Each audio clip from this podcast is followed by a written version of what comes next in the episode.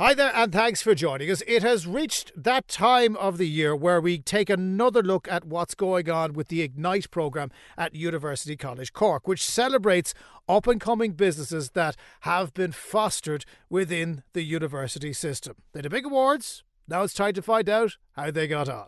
I'm Jonathan Healy, and this is Red Business.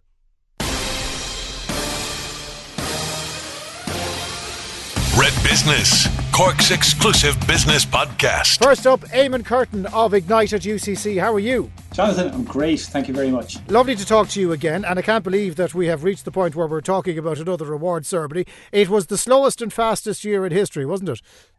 Yeah, yeah, we're still back. Maybe we're in 2020 in, in some minds, and we've moved on to 2021 in other areas. But, but that's the way it goes with COVID, I think. Education does not stop, nor does entrepreneurship. So you've combined both in UCC with the Ignite program. To those who are unfamiliar, you might explain to us what Ignite is.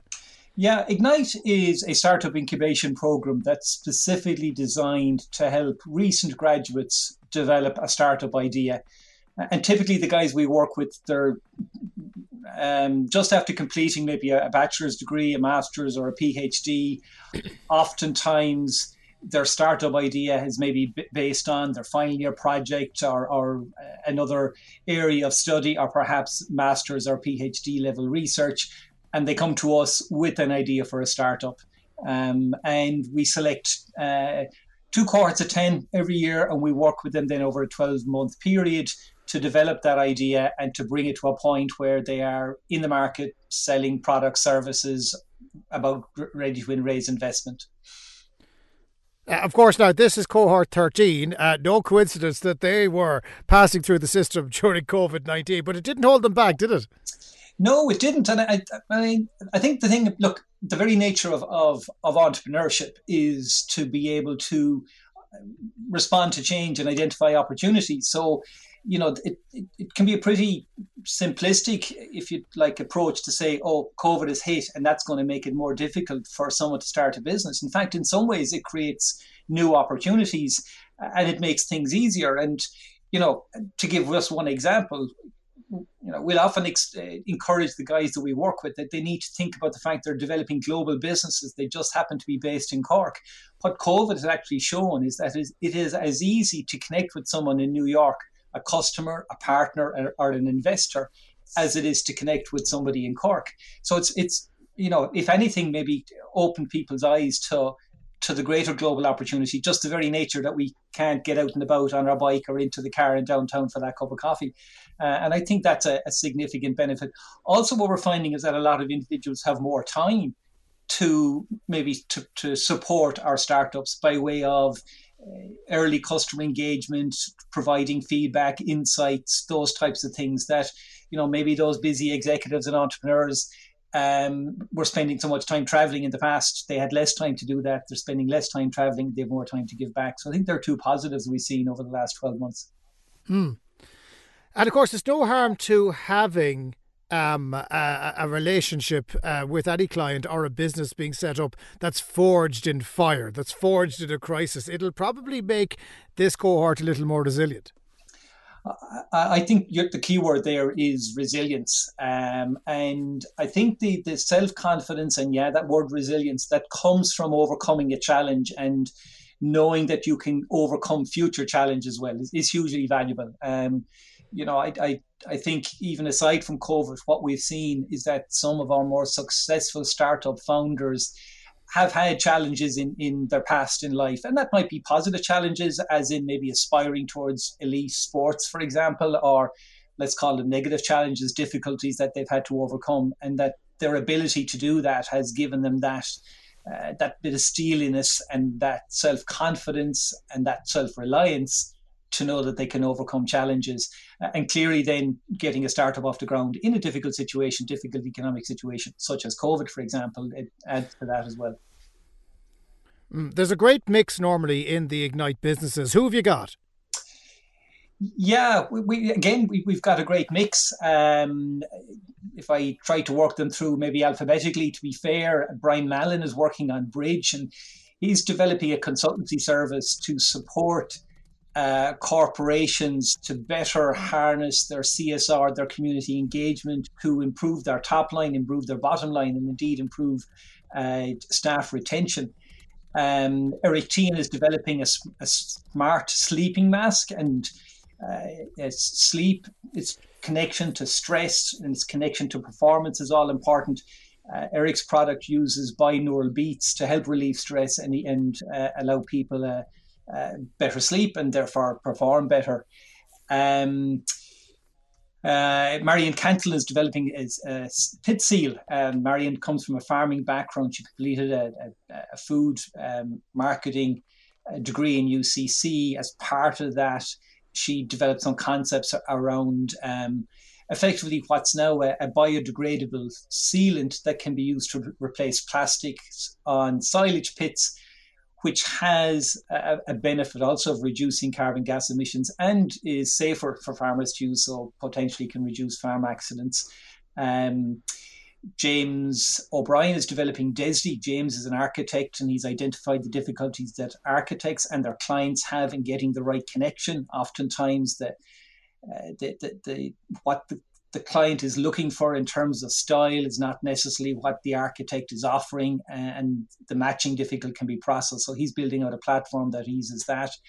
Uh, Kevin Murphy is developing Cardio Flourish. Um, Kevin is coming at this from a background of, of uh, physiotherapy uh, and looking at how cardiac post cardiac patients are managing their rehabilitation uh, again, there's a COVID impact there in, in the difficulty that they have had visiting their therapist. So, how can that therapy, those therapy sessions, be moved online to allow the cardiac care patient at home to continue the rehabilitation under the supervision of, of the relevant um, person? Uh, Patrick O'Regan has a, a background in basketball and has identified the challenge that elite athletes have to face in accessing uh, international scholarships with an initial target market, the, the NCAA in the US, um, and also understands the difficulty that those colleges have in finding the right talented individual for their programs. So Reach the Top is about bringing both of those together. Uh, and Niall Crowley is developing Base Vault. Um, which is a, a management platform for financial institutions um, to help them manage all aspects of their business um, better than they're currently doing. Um, so that's hey, that's that's quite the list, and it's uh, yeah, you got everyone in there. That's that's the uh, that's the top of the pops when it there comes to the Ignite group that you have this year. Um, look, if we were to dive into this, you, you do you do this with support from the local authorities, uh, from the local enterprise offices, from Bank of Ireland and others, but you're looking for support from industry as well. What what do you say to people who who are out in industry who might be able to lend some support, either mentorship or some other type of support? How how do they get involved? Well, I, th- I, think first of all, maybe why would they get involved? And and uh, Ignite as the program, while it's based in UCC, is open to third level graduates from from any third level institution. Uh, we have about 35,000 students between Munster Technical University and, and uh, UCC. Uh, um, there's about 10,000 of those students graduating every year. Within those 10,000 students are individuals like some of the folks I've just mentioned, like Marion Cantillon or, or Niall Crowley or or Eric Teahan or others who have it within them to start a business, who want to start a business. And we're only able to support 20 of those every year at this point in time. Uh, and what we found in the past is that many of them will go on to build scalable startups and create employment. some of them will go on to create self employment opportunities for themselves and others and create micro businesses. And many will also take the skills, the attitude, the knowledge that they have developed in starting a business uh, and bringing it into their career, being more innovative, being more entrepreneurial in, in, in their careers. So um, it's, it's we're only scratching the surface. So we, you know, with more support, mm. more resources, we can bring more of those people through to create more startups, more micro enterprises, okay. and, and develop the skills to allow them to be good, innovative, entrepreneurial employees. And identify the next big thing as well. And of course, you're looking for the next round of graduates as well. Ignite 16 uh, will be starting in the autumn, and anyone who wants to have a look at it and find out more details and maybe express an interest uh, can visit the website. It's ignite.ucc.ie. Anyway, we have two of the current class uh, ready to talk to us, so we better go and talk to them. But for now, Eamon Curtin of Ignite at UCC, thanks so much for joining us, Eamon. Jonathan, great to talk to you again. Red Business. Cork's exclusive business podcast. Right then, let's speak to one of the first guests from the Ignite program. We heard a little bit about Basevault there from Eamon Curtin. Its co-founder is Niall Crowley, and he's with us now. How are you, Niall? Hi, Jonathan. How are you? I'm good. Um, I, I'm not going to pretend I understand it, so you're going to have to explain what base vault is to me. Yeah, so in short, we provide a platform and a framework for buyers and sellers in the capital markets to interact directly. So this cuts out a lot of the middlemen in each transaction whenever a trade is booked. So you're dealing with the likes of wealth management firms and brokers and banks in general. How, how do these processes traditionally work, the ones that you're filling the gap for? Um, so it's very complicated and a huge cost to uh, any financial services firm. So usually when a trade is booked, it'll go into a complicated flow of systems in, in the back office of say a bank. And it eventually will end up with a clearinghouse or a custodian or a settlement service. And all of these different transactions need to be matched. It needs to be reconciled. Loads of different points of failure. So using our system we, by connecting buyers to sellers directly, we can safely migrate away from these legacy systems that are a huge burden to banks who spend 80% of their IT budget on maintaining these systems. We can cut them out of the equation and cut out the clearinghouses to provide faster trading and cheaping, cheaper trading environment. Okay. And how did Niall Crowley uh, fall into this? Uh, because it sounds like you you saw a problem from the inside and identified a solution and built it out. Yeah, uh, it was born out of frustration. I almost quit my last job in a fit of hmm. rage. Um, so I, I was a capital markets technology consultant for uh, equity equity trading in, in prime broking divisions, and I worked for various different banks ar- around uh, Europe and Africa. Um, primarily based out of Johannesburg and, and Paris. And every single bank, big household names, had the exact same issue of these legacy and zombie systems um, really like just being a complete nightmare to deal with. So as a consultant, I was just I was just a bit fed up with it all, and I thought maybe I can change something. Um, and that's when I came across distributed ledger technology and how it might be the key to moving away from this restrictive and inflexible way of doing doing trades. The wheels move very slowly in finance. As a rule, they're cautious. Mm. They're very nervous. They and, and most importantly, the the end user whose money it is needs to be constantly assured that they're not going to lose it somewhere along the way. How did you overcome that anxiety? Um, well, yeah, the the old phrase of "no one ever got fired for buying IBM" really holds true in, in finance. So we know we're a startup um, and we're not even really going to approach very large investment banks at all at the start. Instead, the exact same issues are present for small financial advisors or pension managers here in Cork. Um, they still want to give a really good client experience and cut down on their back office operations. So that's what we're doing right now. We're building up our market reputation by um, providing products for the Irish fund management sector, and then we're going to work our way up from there. And another key differentiator is we are open sourcing most of our technologies. So if you wanted to, you could look at exactly what the code is doing, and it brings a huge amount of transparency when you deal with us. That if if mm. there is an issue, or if you want to know how something works at its core, you can actually view the code yourself and even contribute to it. And how did being involved in the Ignite program help you? Oh, massively. As as a first time founder, um, I knew that I didn't know that much about starting a business, um, but there's so much to it. I mean, Ignite were really really good at just getting the relevant people in front of us. So they get people in from like different law firms or or auditing firms like KPMG run us through all the different tax burdens and things to watch out for, and uh, cash flows is like a massive thing, and uh, online marketing. Um, one massive thing that really stuck out to me was uh, validating your idea, which I, I, definitely think is the biggest downfall of most startups, is that they don't speak to enough customers, whether mm. they don't really think it's as important. Um, they might think if you build it, they will come. Um, Ignite really showed me that is absolutely not true, and that I really tried to speak to as many end users as possible. And what I had in my head originally is nowhere near the same as what I have now. What I have now is it looks like a viable business. What I had 12 months ago was a complete joke of random stuff I thought was cool, basically. Yeah, but see, that's where a lot of businesses fall down is that they have a great idea. The trick is to talk to your customers and then work out what you're doing right and what you need to walk away from. How hard was it to walk away from what you thought was cool and interesting to give probably what you thought was a more mundane oh. product, but the one the customers wanted? Yeah, well, now now I'm used to it. um, I, I, sort of go into uh, customer meetings more not trying to validate my idea, but more invalidate it. So I ask the sort of tough questions like, you know, what would you actually pay for this um, up up front?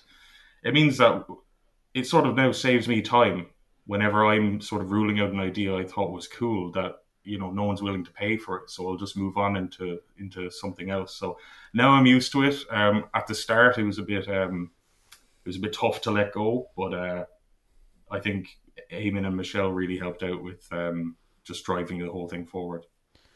Um, so, what advice would you give to somebody? I mean, we were talking with Eamon there about uh, the next group coming in and the next entrepreneurs who could be anywhere in the system, uh, ready to join up. What's the advice you'd give them? Um, yeah, I suppose just be, just really consume everything um, that's given to you. Not only if you're in Ignite, but especially if you're a first-time founder. I would really recommend going into some incubator or uh, accelerator program and just really accepting that you don't know that much. Um, like you know, even just the tax system and everything is such such a uh, a maze to to navigate that you should really try and consume every bit of knowledge, and then obviously talk to your customers as much as possible. Um, because yeah, if you build it and they will come, that is absolutely untrue. yeah, well, you have to learn as you go as well. Yeah. Niall, I wish you. Uh, you better mention your other co-founder, by the way, because you are the co-founder. Who have you worked with to get to this point? Yeah, Connor McDonald. Um, he's been there since since day one. He's uh, he's our CTO. Um, he's uh, seeing as the whole system is actually built on blockchain technology. He's he's been involved in blockchain now since you know Bitcoin started coming around almost ten years ago. Um, so yeah, we have good we have some good brains behind the behind the operation. Well, look, that's what we need to hear. Niall, it's been fantastic to talk to you. Best of luck uh, to you and all your colleagues in Basevault, and we look forward to hearing great things from you guys in the future. Niall Crowley, CEO of Basevault.io, thanks for joining us. Thanks very much. Red Business, Cork's exclusive business podcast. Now, on to our next Ignite participant, Marion Cantillon. How are you? I'm great, Jonathan. How are you? I'm great. Good to talk to you. Tell us about Pitseal. Are you from farming stock that you came up with this idea?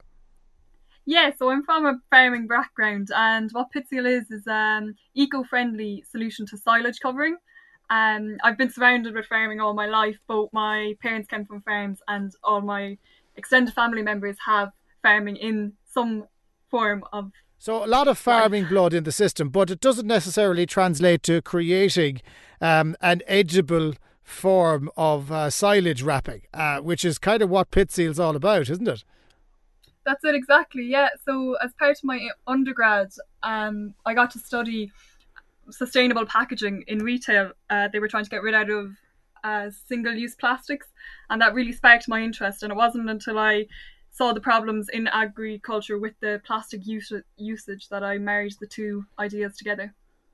So, for those who don't live in the country, like you and I, um, this is the wrapping that goes around bales of silage. Uh, you'd see that, like uh, people might in the city might recognise that sometimes they turn them pink to mark uh, cancer awareness. Uh, they're traditionally black or green, but they're very wasteful and getting rid of them safely it tends to be a problem that there has to be a big environmental drive around it so what's different about Pitseal i kind of hinted at it there but what does it do That's it exactly. So what we're main focused on actually silage pits. So they're the ones that are covered with uh, tires and black sheeting that you see usually in the countryside. And our main aim is providing a spray-on solution that removes the plastic sheeting and the tires, making it a zero waste process. So when it comes to wintertime, when the farmers need to feed their cattle their silage, the cow consumes everything, uh, both the film and the, the silage within the pit. So when you say you spray it on, how do you spray it on? Yeah, so we've developed an applicator that sits on top of a trailer that actually just sprays the film onto the pit that forms an air and watertight seal, forming an air an airtight matrix really on top of the grass. Okay. What kind of wizardry is this? How does it work? I mean, what what is the material? Yeah, so it's a seaweed based um, biofilm, and the seaweed attributes to the methane reducing elements of it, and the the I suppose the sugars and the proteins that were used in the matrix um, help it solidify and form a tight matrix that is both air, airtight and watertight. So you are effectively using seaweed to replace plastic. Yes, yeah, seaweed derivatives, exactly. That's it. When you brought this idea home to the farming stock, um, how did they respond to it? I mean, uh, it, it's it sounds very scientific, and I'd imagine you're just giving me the top line because you realise I'm a bit thick. But when you were given the idea at home, uh, how was it received? Oh, they've been incredible. My family have been so supportive, and all the aunts and uncles, everyone in between. Uh, initially, it was definitely hard to try and get them to understand the concept that I was going with because you have to think 12 months ago this was only an idea there was no prototype there was no product this was all just in our head. Um so it was great to get them on board at that stage. I think they did think I was a bit mad at the beginning but now that it's coming to light and that it's forming I think they've definitely come around and they kind of see through the, all the madness because it's not just the plastic that is environmentally unfriendly. You mentioned the tyres, and the reason tyres are used is they needed a heavy weight that would keep the plastic from blowing away. So if you take the tyre off, uh, a, it's better for the environment, but how do you stop the film, your little seaweed based uh, biofilm, from blowing away? Yeah, um, great question. So, as it is a spray on film, it's uh, semi-liquid. So when it bonds with the grass, it actually forms the matrix with the top layer of the grass. So there's no need for any sort of excess weight to weigh it down because it's already bonded to the top layer of grass, forming a complete complete seal all the way around the pit. Um, so no need for any weights, and the water just runs off it. So it's not like it's going to get dislodged uh, during high winds or uh, stormy weather during the winter. So, look, I'm I'm fascinated at this because it, this has been a tough nut to crack this could be sold anywhere in the world, couldn't it? And have you any other competitor style products in the market right now? Is is Pit Seal um, a trademark that is belonged to Marion Cantillon? At the moment, yes, um, and of course can be sold anywhere in the world. And our main uh, export we're looking into now is Australia and New Zealand. Um, competitor wise, we're just competing with the existing alternative, which is plastic sheeting. But in the methane space, um, there's amazing research going on, and it's a great space to be in as part of a, like scientific student and as an innovator. Um, so with regards to methane, people are looking at different sorts of breathing cattle. Um, they're looking at different sorts of feed to add to livestock. Um, so there's quite numerous competitors in the methane space, but in terms of just the silage competition, it's just plastic sheeting and tires that I'm competing with at the moment. Oh, yeah, that's okay. That's a hand, that's a handy playing field if you're to walk onto it. You've probably got other ideas in that head of yours, though, aren't you? There's probably other stuff floating around. If you came up with this, there's probably other things close to the surface, is there? Exactly, yeah. And um, so what we're working on currently, which is really exciting, is adding nutrients into the film because obviously being in Ireland, you can never guarantee that silage will always be top quality just due to the variance in temperatures and the weather that we get in this country. So some summers it can be very poor quality silage. So to ensure that there's enough nutrients in the silage, uh, we're looking at ways to incorporate nutrients into the film, regardless whether what weather we have okay. And God, uh, we have a lot of weather in this country. Uh, there, there's certainly no shortage of uh, of challenges for it. But look, it sounds like a really unique idea, an environmentally sustainable idea, and one that will definitely uh, be very popular amongst the farming community. Pit Seal is the name of the company. Marion Cantillon, we look forward to hearing more from you in the future. Thanks so much for talking to us on Red Business. Thank you so much, Jonathan. It's been a pleasure. My thanks to all of my guests. Don't forget you can download every episode of Red Business from redextra.ie. Kieran McDonough was the producer on this podcast, and we'll catch you on the next one. Red Business. All that's best about business in Cork.